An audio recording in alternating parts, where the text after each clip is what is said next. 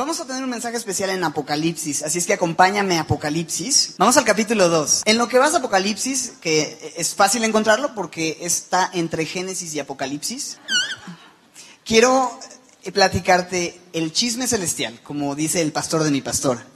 Y, no es como nada nuevo, ni, ni así como distinto, extraño. Lo único que quiero contarte es algo de mi vida personal que me bendice mucho. Y es hablarte, tiene todo que ver con el tema que vamos a estudiar. Y es sobre mi relación con mi esposa. Estamos teniendo conflictos, oren por nosotros. No, no es cierto. Estamos en nuestro primer amor. Estamos. Hace 10 años conocí a mi esposa. Este año cumplimos 5 años de casados. Y algunos le ponen nombre a los, a, a, los aniversarios, ¿no? Que cada 5 años dice que son bodas de papel, creo, o algo así. A los 10 años les llaman bodas de... ¿Las de plata de cuántos son? 25, ¿no? Y las de oro son de 50. Y por ahí leí que las de 100 años, vaya usted a saber quién cumple 100 años de casado, pero pues que cumplen 100 años de casado dicen que son bodas de hueso, de hueso. Eso, eso así lo, lo, ponen en algunas páginas de, de, internet donde explican esto. No sé por qué estoy diciendo esto, ya me fui a otro lado, ¿no? X. Mi punto es, estos cinco años han sido los cinco años más bellos de mi vida, pero no comenzó nuestro amor hace cinco años, la verdad, hace diez años, cuando recién nos conocimos y, y, empezamos a orar el uno por el otro. O sea, yo la conocí cuando ella tenía siete años. No, no es cierto. Hace diez años y... Eh, ella tenía 15 años, yo tenía 18. Desde que nos conocimos le encanté. Este, y pues me estuvo tirando la onda y yo... No, no. Empezamos con una increíble amistad. Y, y, nos comprometimos después de cuatro años de amistad, de simplemente estar sabiendo que Dios quería algo, estar orando el uno por el otro. Sí, innegablemente estábamos muy, muy enamorados, pero estábamos esperando el tiempo de Dios. No queríamos adelantarnos a los tiempos y empezar a alimentar algo que no, no iba a suceder muy pronto. Entonces esperábamos en Dios, estábamos muy enamorados. Eh, eso fue hace diez años. Pasaron cuatro años, nos comprometimos a los cuatro años de esta amistad con propósito, como ella le llamaba, una amistad con propósito. Y este, y al año después de eso, pues nos casamos. Al día de hoy, eh, teniendo ya cinco años de casados, Dios nos ha bendecido con dos gorditos. Algunos de ustedes pues ya los conocen. Bueno, Andrés, porque Rodrigo todavía no ha venido, todavía está guardadito con mami en la cuarentena. Y Andrés tiene un año, ocho meses y es lo máximo en el mundo. O sea, eh, repite todo, este, ora y dice, Ashu, Jesús. Pero es increíble porque todo lo habla con voz de niño, normal, fuerte, pero cuando dice Jesús, lo dice así, Ashu. Con, un, con una así como suavidad que yo digo, ay, yo quiero decirle así a mi Señor también, Jesús, ¿sabes? Como, Ashu. Y yo, salud. Ah. y dice, papá, mamá, Ani, Andy, go. Rodrigo, le dice go, go, chapá, ame, ¿no? Y, a comer. Este, eso y bueno, muchas otras gracias que hace, este, se aprenden los nombres de la gente, todo el mundo sabe, ¿no? Quiénes son, los ubica, los chicos de la alabanza a veces cuando le ponemos el video en casa no, no ha venido y, se aprende los nombres y los repite uno. A ver, ¿dónde está Moy? ¿Moy? ¿Dónde está Aldo? ¿Do? ¿Dónde está Nene? ¿Nene?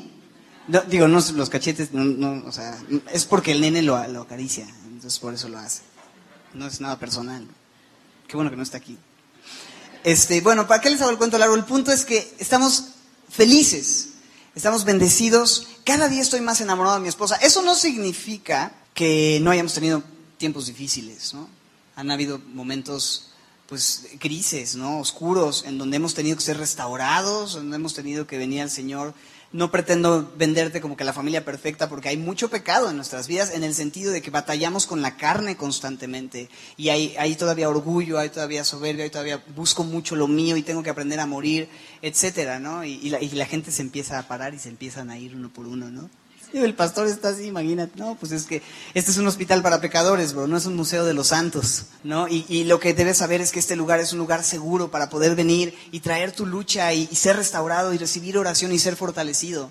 Así me siento cuando vengo a la iglesia, ¿no? un lugar para gente perfecta, no somos perfectos, pero, pero Dios nos sostiene, nos fortalece y nos restaura y nos levanta, amén. Y es, es muy bello ver este proceso en el que Dios nos ha llevado. Recuerdo cuando comenzó nuestra relación hace cinco años, no existían las redes sociales. No, bueno, sí existían, pero apenas estaba como que empezando el auge y demás. Yo no tenía un teléfono inteligente. con trabajos yo soy inteligente. Mi teléfono, pues igual que todas las cosas parecen a sus dueños, ¿no? Pues no, no más no era inteligente. Y este, y, no había WhatsApp, por ejemplo. Y el día de hoy es muy barato poder comunicarte con la gente. Es, es, realmente no necesitas mucho para poder mandar todos los mensajes que quieras a quien tú quieras. Pero hace 10 años, la cantidad de tiempo aire que gastamos me hubiera alcanzado para comprarme un coche. Hubiera sido más útil. O sea, no nos importaba. Invertíamos recursos y recursos. Estábamos tan enamorados y no nos importaba el, lo que pudiéramos gastar. Ese tiempo del primer amor es así. Es, no me importan los defectos de la persona, estás embobado, no importa lo que cueste, vas a invertir todos tus recursos en la persona que amas. Y sabes qué, por eso me sorprende mucho cuando escucho de matrimonios que deciden separarse porque se acabó el amor. Se acabó el amor. Es que iba en el taxi y Dios me habló en una canción intocable, que se acabó el amor y entonces decidí que iba a dejar a mi esposa. ¿Qué? ¿Cómo pasas? ¿En qué momento una pareja, una pareja pasa de ese primer amor donde nada te importa sino la persona a se acabó el amor? Y no solamente se acabó el amor y bueno, pues estuvo padre, Dios te bendiga y queda en paz, sino llegar al grado de hacerse un terrible daño el uno al otro y buscar destruirse el uno al otro. ¿Cómo llegas a ese punto? Es muy triste. Y quizá alguien en este lugar, seguramente, hay personas en este lugar que nos ha tocado o les ha tocado vivir el dolor de una situación y un rompimiento así, ¿no? ¿Y en qué momento pasas de ese primer amor a una ya completa apatía, ya una completa indiferencia y una lejanía tan terrible, tan dolorosa. Es triste, ¿verdad?, cuando pasa en matrimonios. Pero ¿sabes qué es todavía más triste? Cuando nos pasa con el Señor, cuando nos pasa con Jesús. Porque nos pasa que comienza nuestra relación con Él, estamos súper pilas, recibes al Señor y empiezas a llorar sin parar con todas las canciones cristianas, por, por profundas que sean o ligeras que sean, o hasta si es nuestro Padre Abraham. sí, Señor. Tiene muchos hijos y uno de ellos soy por tu gracia, Señor, ¿no? Y estás así apasionado, estás en el fuego, estás quebrantado y quieres hablarle al Señor Jesús, perdón, hablarle del Señor Jesús a todo el mundo y también hablarle al Señor Jesús de toda la gente en oración. Porque una cosa es hablarle del Señor a la gente y otra cosa es hablarle al Señor de la gente y estás orando y estás predicando y estás en cualquier lugar, en el pecero, en la calle, en un baño público, ahí estás sentado y de repente le haces plática al de al lado y le predicas, ¿no? Y dices, cosa más rara, ¿no? Pero estás, no, no estás pensando, Simplemente estás amando profundamente. Y, te metes a todos los estudios bíblicos. Yo recuerdo cuando recién comencé, pues iba los domingos, iba los miércoles, iba los lunes a jóvenes, iba también al grupo de, pues me metía con los adolescentes a servir, pero a veces hasta me llegué a colar en, en, pues en mujeres bienaventuradas, ¿no? A ver cómo se supone que debía conducirse una mujer de Dios para buscar esposa, no sé. O sea, estaba en todas las reuniones a las que no me incumbían. Y había una pasión así. Y, empiezas a, clavarte tanto. Discipulados, la iglesia, el instituto bíblico. Y, y estás ahí. Pasa el tiempo. Empiezas a memorizar versículos. Empiezas a servir. Quizá hasta Dios te confía un ministerio. Pero resulta que pensar en la obra de Jesús en la cruz por ti es ya solamente un precepto y un concepto que has aprendido por años y has enseñado por años, pero ya no es lo que mueve tu alma y te lleva al quebranto y a las lágrimas y a decir, Señor, de eso se trata, se trata de tu amor, es real para mí. Y empezamos a enfriarnos. Y no hay lágrimas de agradecimiento a Dios por su amor, no hay pasión por ver a la gente que amamos rindiéndose a Cristo y no estamos orando por ellos y empezamos a simplemente enfriarnos. Y lo peor es que empezamos a creer que es normal. Bueno, pues eso sí pasa, a todo mundo le pasa. Y sabes, me acuerdo porque una amiga de la familia me platicó que eh, cuando recién empezó a aprender la palabra, estaba emocionada, estaba leyendo, estaba entendiendo muchas cosas. En ese primer amor le platicó una amiga lo que sentía, estoy súper contenta, estoy agradecida, estoy creciendo, estoy apasionada. Y su amiga, que era cristiana de años, le contestó y le dijo, ah, pues está padre, pero se te va a pasar. ¿eh? eh digo, eso es normal que ahorita estés así, pero después, con el paso del tiempo, no vas a estar tan apasionada como ahorita. Y me llega y me pregunta, pastor, ¿esto me va a pasar? ¿Es cierto? Y no se supone que eso te pase. Y si eso te pasa, Dios tiene algo que decir. ¿Será normal que nuestra pasión por Cristo disminuya? ¿Será normal que entre más conoces a Jesús, menos te apasione su obra en la cruz? ¿Será normal empezar a acostumbrarte y a vivir una vida así? Definitivamente creo que no. Tan no es normal. Tan Dios quiere que vivamos todo el tiempo con un amor ferviente por Él nuestro primer amor, que Dios escribe una carta a una iglesia, la iglesia de Éfeso, en Apocalipsis 2, y les dice, algo muy fuerte que creo que Dios quiere hablar para a, nuestras vidas. No vamos a tener tanto un estudio verso a verso, aunque vamos a ir verso a verso, pero no vamos a desglosar todo el pasaje, vamos a ir observando algunos preceptos que esta carta contiene, que creo que Dios quiere hablar. no es una enseñanza verso a verso, es un poco más temática, como algunas veces lo hacemos también, ¿sale? Pero vamos a, leer Apocalipsis 2, versículos 1 al 4, aunque estudiaremos la carta completa, que es del 1 al 7. Después oramos y comenzamos. Dice, escribe al ángel de la iglesia en Éfeso, el que tiene las siete estrellas en su diestra, el que anda en medio de los siete candeleros de oro, dice esto, yo conozco tus obras y tu arduo trabajo y tu paciencia, y que no puedes soportar a los malos y has probado a los que se dicen ser apóstoles y no lo son y los has hallado mentirosos. Y has sufrido y has tenido paciencia y has trabajado arduamente por amor de mi nombre y no has desmayado. Pero tengo contra ti que has dejado tu primer amor. Señor, hoy venimos frente a este texto entendiendo que tu Espíritu Santo lo inspiró para nosotros el día de hoy. Queremos recibirlo directamente de tu boca, más allá aún de tu corazón, Señor. Habla nuestras vidas, te lo pedimos en el nombre de Jesús. Amén. Esta carta está en Apocalipsis. La carta de Apocalipsis lleva el título Apocalipsis ya que esa es una palabra griega, apocalipsis. Es una transliteración. En español apocalipsis es una transliteración del griego. Y la palabra significa revelación. De hecho, en inglés, eh, tú buscas este libro y se llama Revelation. Revelation, you know. No, no se llama Apocalypse, se llama Revelation, que significa revelación pero no es la revelación del final de los tiempos, aunque revela mucho de lo que sucede al final de los tiempos. El corazón de la carta es poder revelar a Jesucristo su corazón, su propósito, su soberanía.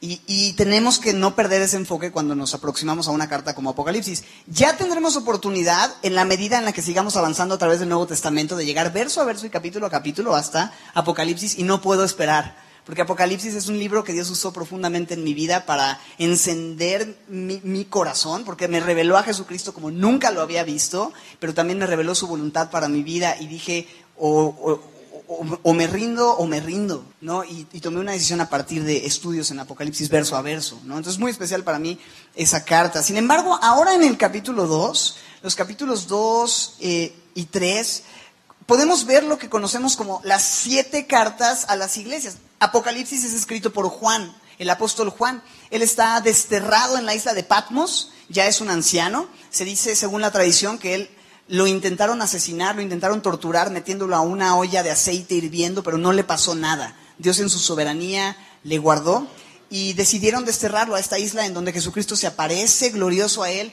y le dicta y le dice, escribe las cosas que te voy a decir. Y es así como Juan ve la revelación de Jesucristo y su propósito para el final de los tiempos y el futuro, que es lo que nos espera.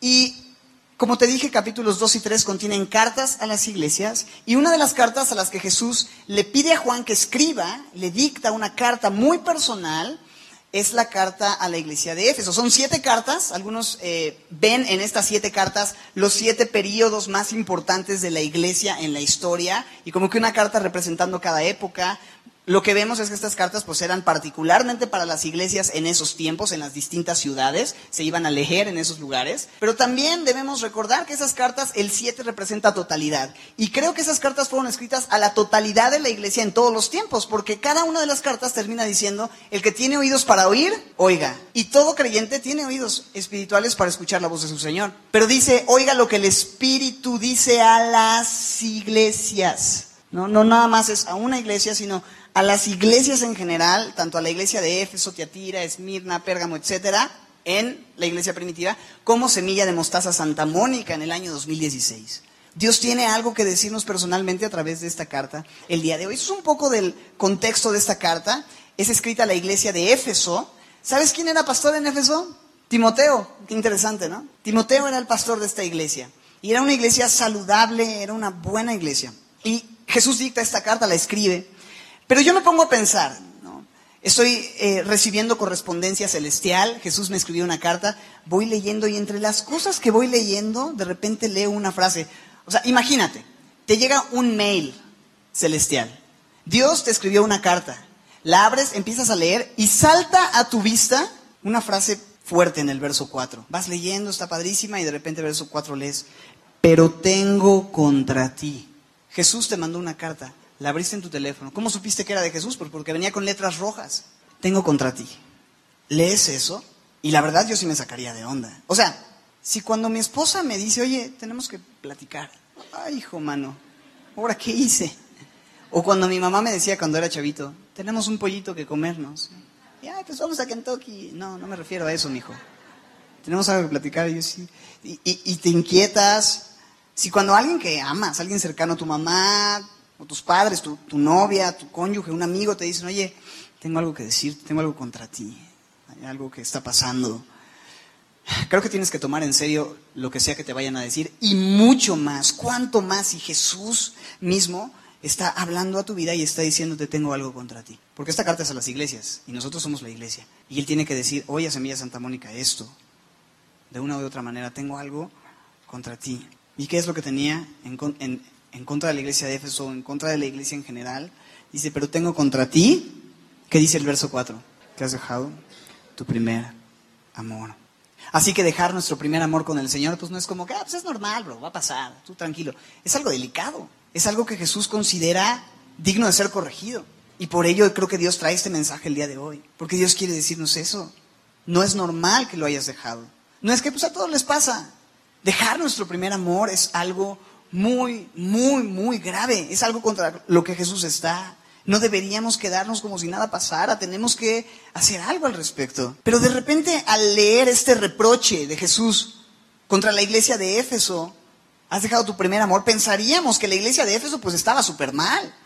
No, pues seguramente ya estaban metidos en doctrinas extrañas, quizá ya habían negado que Jesús era Dios, seguro no estaban predicando el Evangelio, seguro se habían vuelto flojos, no hacían obras de, de, de servicio para predicar el Evangelio, de ayuda social. Seguramente había pruebas y salían corriendo. A la primera dificultad, a la primera bronca, salían corriendo y estaban negando la fe. Eso es lo que quizá pensaríamos sobre una iglesia que deja su primer amor, ¿no? Pero esa iglesia no era una iglesia con esta descripción que te acabo de decir. ¿Qué le dijo en versos 2 y 3 a la iglesia de Éfeso? Yo conozco tus obras y tu arduo trabajo y tu paciencia, que no puedes soportar a los que son malos que has probado a los falsos maestros, los que dicen ser apóstoles y no lo son y los has hallado mentirosos. Has sufrido, has tenido paciencia, has trabajado arduamente por amor de mi nombre y no has desmayado. ¿Suena como una iglesia sana o no sana? Completamente sana. Una iglesia con buenas obras, una iglesia con trabajo, una iglesia con perseverancia a pesar de la adversidad, a pesar de las pruebas permanecían. Y las pruebas que ellos enfrentaban no es que los vecinos se quejaban porque te estacionabas frente a su casa, bro. Esa, esa, no es la tribulación que ellos enfrentaban. Realmente ellos estaban perseguidos para ser asesinados, torturados y las familias ver cómo estaban matando a tu cónyuge, a tus hijos frente a ti por causa del testimonio y hacerte negar a Cristo. Una terrible persecución que se vivía en ese tiempo. Pero ellos estaban soportando. Y has tenido paciencia, dice, has sufrido. Has trabajado arduamente, no has desmayado. Es una iglesia que tenía sana doctrina, descubría a los falsos maestros. Si tú ibas a Semilla Éfeso, te encontrabas con una iglesia increíble. Una iglesia que apoyaba a misioneros, servía en casas hogares, tenía un super ministerio para niños, para adolescentes, para jóvenes, para matrimonios, hombres, mujeres, todo lo que quieras. Había un ministerio fructificando. La doctrina, ni se diga. Excelente enseñanza. Jamás permitían que un falso maestro se subiera al púlpito y empezaba a enseñar cosas fuera de la palabra de Dios. Cuidaban mucho. En la librería de la iglesia no te ibas a encontrar libros extraños, de autores extraños, con doctrinas extrañas. Todo se veía genial, pero había algo que no estaba del todo bien. Y te podías dar cuenta que todo estaba bien, pero... Y Jesús conoce los corazones. Y Jesús expresa y expone algo que en lo profundo habían disfrazado muy bien con toda esta piedad externa. Una falta de pasión, una falta de entrega, una falta de, de, primer, de ese primer amor tan dedicado, tan genuino, tan puro, a pesar de toda la doctrina, todas las actividades, abandonaron, dejaron a un lado su primer amor. Y es muy fácil que esto nos suceda también a nosotros como creyentes. Es muy fácil dejar nuestro primer amor. Y cuando hablo de dejar tu primer amor, creo que dejar tu primer amor puede pasarte mientras dejaste de ir a la iglesia, dejaste de servir, dejaste de estar involucrado en las actividades eclesiásticas, caíste quizá en algún pecado, en algún vicio, te enredaste nuevamente en tu vida pasada, en el mundo, vives miserable porque sabes que no debes vivir así, pero ya estás muy enredado y muy atorado, perdiste tu primer amor, quizá en ese escenario, pero puede pasarte tanto en un escenario así como mientras estás en la iglesia sirviendo, todos los ministerios en los que puedas involucrarte, dando fruto, siendo fiel en lo que te confían, haber estudiado tres seminarios bíblicos, explicar perfectamente pasajes complicados de la Biblia, escatología, homilética, el, fin de los tiempos, saberte el nombre de todos los falsos maestros de tu época y exponer cada una de sus falsas doctrinas. Y, y, quizá eso, ser pastor, ser maestro, ser apóstol, ser arcángel, qué sé yo, estar bien involucrado. Pero en realidad tu corazón está lejos de Jesús. Ambos escenarios pueden ser igual de trágicos. Por eso, las palabras que leemos de Jesús son tan importantes y debemos hoy detenernos, hacer un alto, examinar nuestras vidas y preguntarnos sinceramente, si Jesús me escribiera una carta, ¿sería una carta que dijera esto? ¿Sería una carta como esta? ¿Qué puede decir Dios de mi corazón? Él conoce cómo está tu amor por Él. Quizá tú te la vendes, ¿no? Yo estoy súper bien en mi relación con Dios, bro, de verdad. Pero Dios tiene en su mano el termómetro espiritual que sabe realmente cómo está tu pasión, por Él? ¿Cómo está tu primer amor? ¿Cómo está tu relación, tu comunión íntima con Él? Para nosotros nos puedes vender una vida de piedad increíble y puedes publicar versículos y puedes aparentar que todo está padrísimo y hacer cosas para Dios, publicar cosas para Dios, pero a Dios no lo engañas, bro. Y es muy triste la falsa piedad. Y es muy peligrosa y te puede llevar a un lugar muy, muy, muy peligroso. A un paso de, de caer muy bajo, bro. Y creo que Dios quiere hablar a nuestras vidas. ¿Cómo está tu relación con el Señor? Quizá te alejaste hasta los pecados más viles que pensaste que no volverías a cometer. O te alejaste estando en la iglesia sirviendo, por, eh, sirviendo, sirviéndole a Él, pero sin Él. Pero no por Él, más por ti o por cualquier otra razón. Porque quieres pagar tus culpas de esa manera. No sé, hay muchas cosas que pueden estar sucediendo. El punto es que Dios nos lleva hoy a ver dónde estamos. Y en el punto en el que estamos, Dios quiere hablarnos. Y me encanta que Jesús quiera hablarle a alguien que le dio la espalda. Me encanta que Jesús quiera hablarle a alguien que le dijo, sí, está bien todo lo que has hecho por mí, pero necesito preparar el estudio del domingo. Luego platicamos, luego, luego oro, luego me apasiono, luego, luego me rindo, luego lloro. Ahorita te estoy muy ocupado con la... O ahorita estoy muy ocupado con mis cuates.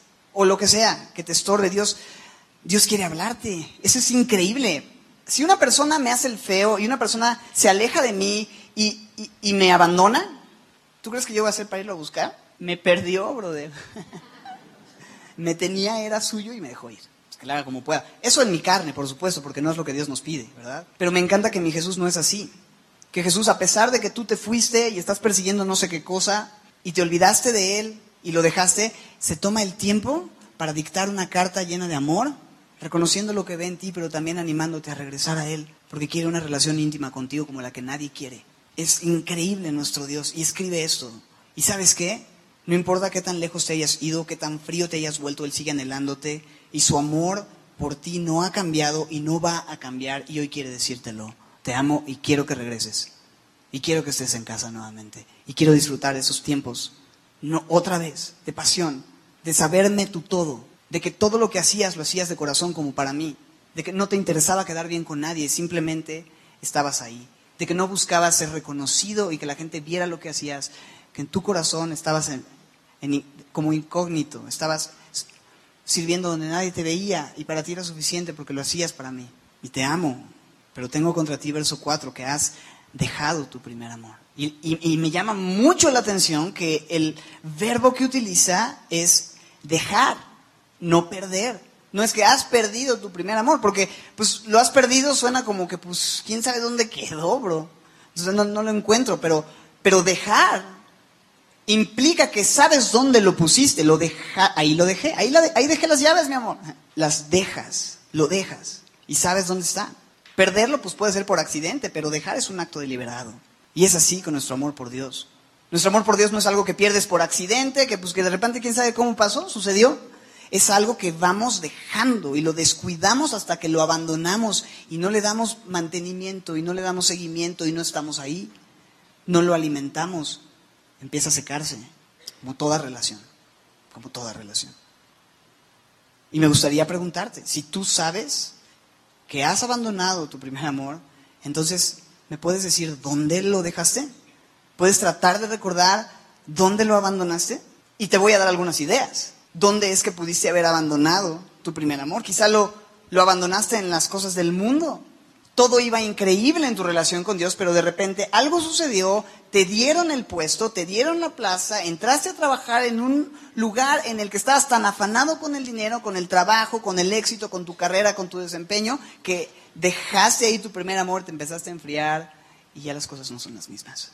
Y quizá ahí lo dejaste. Quizá lo dejaste en las amistades que no te edificaban. Porque al principio lo único que querías era, era, estar rodeado de la gente de Dios, la gente que te bendice, la gente que te edifica, gente con la que estás en el mismo sentido espiritual, que está orando por ti, con quien puedes llevar tus cargas, confesar tus pecados para ser sanados y orar unos por otros, y estás en eso, pero de repente empiezas a coquetear con amistades y otra vez alimentar amistades que sabes que no te hacen bien, que te jalan a hacer lo que no agrada a Dios, y empieza una reunión, empieza una conversación, empieza una, una fiesta y por quedar bien y terminas dejando tu primer amor ahí. Tal vez abandonaste tu primer amor en tu cuarto, se quedó en tu cuarto, en tu aposento en ese lugar secreto, donde al principio le buscabas, donde cada mañana, cada noche, en oración, en la palabra, tenías tu cita con Dios, pero ahora ya no pasas tiempo de comunión con Él, porque ahora necesitas dormir un poco más. Necesitas arreglarte con un poco más de tiempo, ya no te da tiempo. Necesitas ver un capítulo más de una serie en Netflix. Necesitas publicar una foto más en Facebook. Y lo que te tardas en editarla antes de subirla, uh, no, pues ya no pude estar con mi Señor. No sé. Pero dejaste tu primer amor en ese lugar, en esa mesa de café. Incluso puede ser que abandonaste tu primer amor en la iglesia. Te llenaste de actividades, te apuntaste en todos los ministerios, pero lo hiciste más como por culpabilidad que otra cosa, o por demostrar que eres un supercristiano y lo hiciste con la motivación incorrecta y te ocupaste tanto que te olvidaste de pasar tiempo con Él y que Él estuviera contigo todos los días. O quizá lo dejaste en la prueba vino la prueba, todo iba increíble, estabas cambiando, pero vino la prueba y de repente dijiste, no, esto no, resulta y te agüitaste y te enredaste, en, en ti mismaste y dejaste tu primer amor. Son algunas ideas, pero tú me puedes dar otras. Y tú puedes detenerte un segundo y decir en qué momento se perdió esto. Y necesitas reconocer que lo has dejado y buscar y pensar dónde lo dejé y regresar. Porque no es nada más, ok, sí, dejé mi primer amor, no, pues ya sé dónde lo dejé. Bueno, pues vámonos, ¿no? Oramos. Ahí lo dejaste, ¿vas a ir por él? Y Jesús es justamente lo que dice. Y me encanta que Jesús no solamente nos hace ver cuál es el problema, has dejado tu primer amor. Mis queridos Efesios, tengo contra ti que has dejado tu primer amor. Bendiciones, Jesús. ¿Y luego qué hago? ¿No? El Señor nos muestra lo que está mal y nos dice cómo corregirlo siempre, ¿verdad? No nos va a dejar abandonados así en, la duda, en el, pues sí, ya, ya entendí, ahora qué hago, ¿no? Te va a decir paso a paso, porque Él es un Dios bueno, que quiere pastorear a sus hijos, dirigirlos, restaurarlos y va a llevarte de la mano para regresar a ese primer amor. Y dice en el versículo 5 la forma de poder regresar. Tengo contra ti que has dejado tu primer amor. Por tanto, verso 5, recuerda de dónde has caído. Recuerda. ¿Cuál es el primer paso para restaurar nuestro primer amor con el Señor? Recordar, amén. Recordar recordar de dónde has caído, recordar dónde estabas y cómo es que ya no estás ahí porque caíste de ese lugar. Recuerda, haz memoria por un segundo. Recuerda el día que escuchaste el Evangelio por primera vez o que te resplandeció el Evangelio por primera vez aquel llamado donde te pusiste de pie, aquella oración que hiciste con un amigo, aquel momento que quizá en tu cuarto solo de repente entendiste lo que te habían estado diciendo y que Dios tenía un propósito y entendiste su amor y entendiste que Él estaba contigo a pesar de lo que eras y que quería restaurarte, perdonarte y darte una nueva vida. ¿Recuerdas ese momento? ¿Recuerdas ese tiempo? Si no logras recordarlo es porque quizá nunca ha sucedido. Porque sucede. Hay un tiempo en el que eso sucede en la vida cristiana, el, nuevo nacimiento. Pero si no recuerdas un tiempo así, realmente siempre ha sido como que pues he hecho lo que, pues como que aprendí a medio ir y estoy, escucho y todo, pero no, no, o sea, no sé qué onda. Este es el día en el que Dios quiere que comiences un primer amor. Pero recuerda eso, recuerda cómo fue tu conversión, recuerda lo que hacías, te lo digo, cantar alabanzas todo el tiempo, te pegaban las rolas, Le dedicabas al Señor hasta la adentro en mi vida, pues. Y te devorabas la palabra y querías conocer a tu Salvador y brotaban canciones espontáneas que tú te inventabas cantando y le decías a tu familia, mira, le compuse una canción al Señor, Jesús. Órale, bro, y, este, pues está bonita, pero ¿por qué no mejor escuchamos a Jesús Adrián Romero? Mira, pon la grabación, porque... Y el amor de Dios, ¿cómo comenzó a romper cadenas en tu vida? Sin muchos esfuerzos el poder del Espíritu Santo, ¿cuánto tiempo llevabas intentando dejar adicciones, hábitos, situaciones? Y de repente, por el poder del Espíritu Santo, empezaste a ser libre, no te tuviste que esforzar demasiado en dejar inmoralidad, hábitos, excesos, pecados, situaciones, y Dios lo empezó a hacer. ¿Te acuerdas? Eras libre. Y esos primeros meses, ¿cómo era? Recuerda, recuerda de dónde has caído. ¿Qué pasó con el hijo pródigo? Bueno, ¿recuerdas Lucas 15? El hijo pródigo va con su padre, le dice, padre, dame mi parte de la herencia. En otras palabras, ¿por qué no te vas muriendo y me vas dando lo que me pertenece? Porque quiero pasarla chido. Esa es la versión Raúl habla hoy. Eso es lo que le dijo indirectamente. Y el padre, como un caballero, le dijo, ok, aquí está la herencia, no te voy a retener a la fuerza, quiero que el amor que me tienes no sea producido por la obligación, sino que sea que Dios haga lo que tenga que hacer contigo, ¿no? Que tengas que que tengas que vivir lo que tengas que vivir para que entonces puedas venir genuinamente quebrantado. Le da la herencia, se va, lo malgasta, desenfrenadamente vivió hasta que terminó cuidando de los cerdos. Para un judío era una deshonra terrible y no solo cuidando de los cerdos, sino deseando llenar su estómago con la comida de los cerdos, con las algarrobas. Y está en ese punto saboreándose en su mente la comida de los cerdos y algo pasó, ¿te acuerdas? Volvió en sí y recordó, oye, en casa de mi padre, hasta el jornalero, hasta el empleado con el sueldo más mínimo tiene comida en abundancia y yo aquí estoy muriendo de hambre. Y sabes que me encanta que, que, se acuerda y no dice, ay, sí es cierto, qué, qué bonitos tiempos cuando comía re bien en casa de mi papá. Pues ya animado, ahorita puse un taquito de algarroba, me voy a tener que quedar aquí. Todo dice, o sea, voy, volveré y le diré, Padre, he pecado contra el cielo y contra ti no soy digno de ser llamado tu hijo. Trátame como uno de tus jornaleros. No merezco nada, pero invítame un taquito. Y recordó que no tenía que anhelar comer cerdo, que podía ir a comer bien cerdo a casa de su papá. Y ese es nuestro caso. No podemos quedarnos solamente en el primer paso de recordar, y ay, pues sí es cierto, en casa de mi padre. ¿Sabes qué? No es nada más una añoranza lejana Ay, cuando amaba a Jesús, cuando estaba en su casa, cuando le servía, cuando predicaba a todo el mundo, cuando estaba encendido por él. Pero pues bueno, pues eso ya pasó, ya ni modo, ahorita pues le voy a seguir dando por aquí.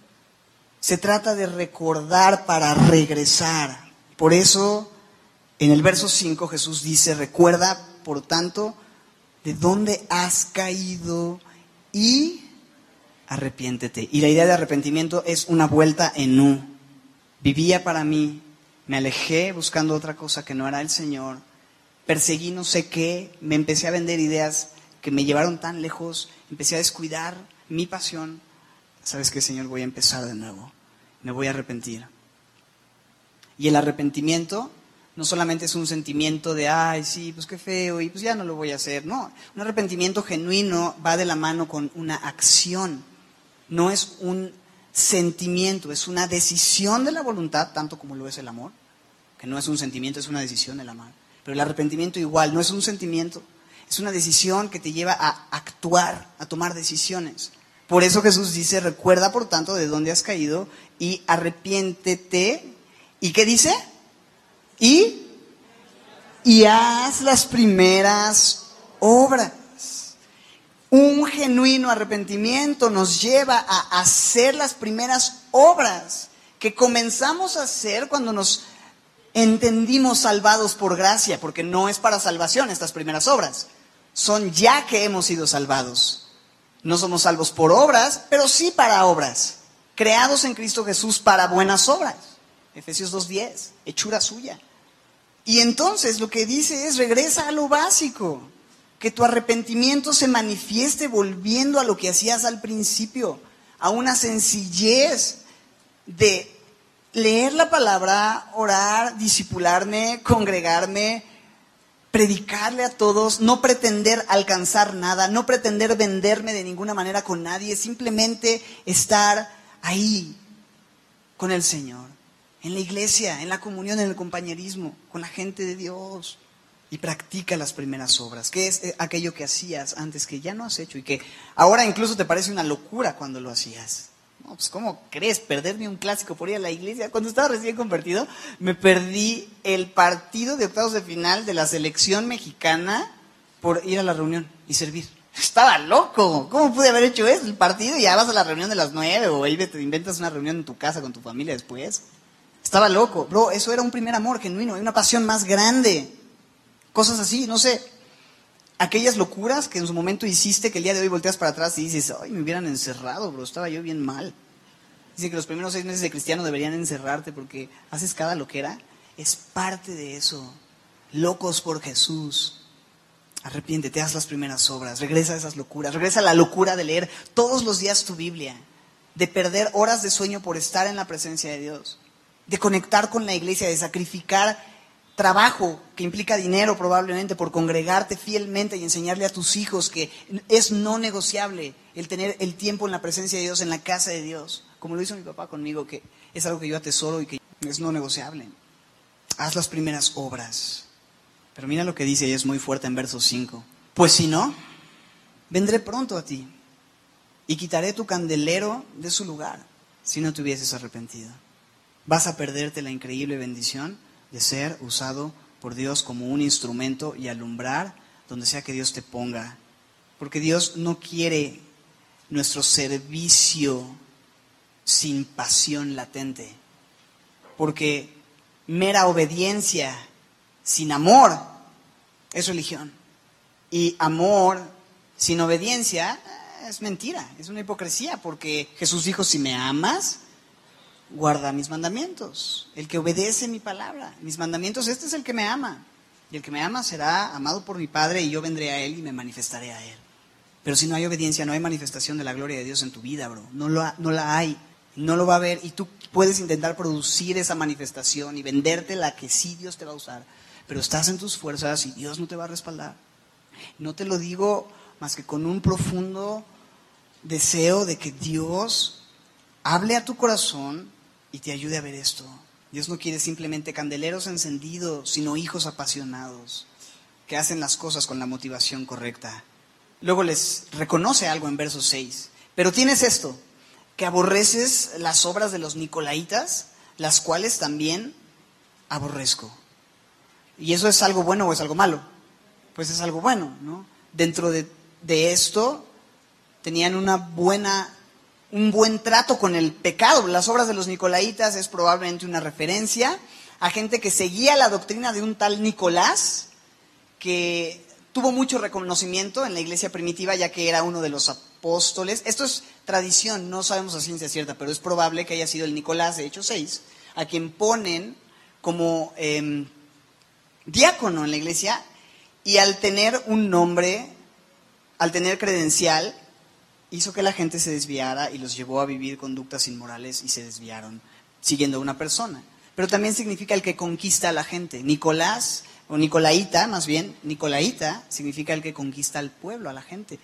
Y es una persona que probablemente estaba llevando a la gente a darle gloria a él, a seguir a un hombre. Cuando alguien llama la atención sobre sí mismo constantemente, eso es algo que Dios aborrece. Y Jesús les dice, qué bueno que aborreces eso. Y qué loco que un Dios de amor diga que aborrece algo, ¿no es así? Dios, este Dios de amor dice, yo aborrezco también eso, lo aborrezco. Y haremos bien en aborrecer lo que Dios aborrece. Es muy, muy delicado cuando tú y yo perseveramos y amamos algo que Dios aborrece. Esto se lo reconoce el Señor a estos hombres, pero es posible. Es posible obedecer algunas cosas, pero realmente perder nuestro primer amor. Y parece que tenemos pasión y somos radicales con el pecado, pero ¿cuál es la motivación de nuestra, voy a inventar una palabra, radicalidad? ¿Cuál es la razón? ¿Realmente es porque amas a Jesucristo? ¿Lo que estás haciendo es realmente por amor a Jesucristo? ¿O simplemente es que pues, lo haces porque lo tienes que hacer? Dios no quiere obediencia sin amor. Es muy importante entender eso.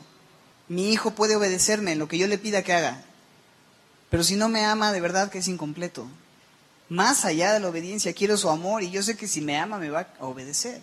El versículo 7, eh, el último verso de esta porción dice así, al que venciere, le daré a comer del árbol de la vida. Ah, no, espera. El que tiene, perdón, me salté, ¿verdad? El que tiene oído, oiga lo que el Espíritu dice a las iglesias. Este es el punto en el que yo digo, tú sabes quién eres. ¿Tienes oído? Escucha. ¿Te queda el saco? Escucha. Escucha lo que el Espíritu. Te ruego que no escuches mi voz. Si es que Dios está hablando tu vida, escucha la voz del Espíritu Santo. Lo que el Espíritu dice a las iglesias. Mira esto, al que venciere le daré a comer del árbol de la vida, el cual está en medio del paraíso de Dios. El increíble gozo de algún día poder saborear ese fruto que Dios preparó desde el Edén, que Adán y Eva no pudieron disfrutar. ¿Por qué? Por el pecado, la desobediencia a Dios. La desobediencia al Señor te va a estorbar de disfrutar las bendiciones eternas. Pero dice al que venciere. ¿Y sabes qué es lo que creo en este contexto que necesitamos vencer?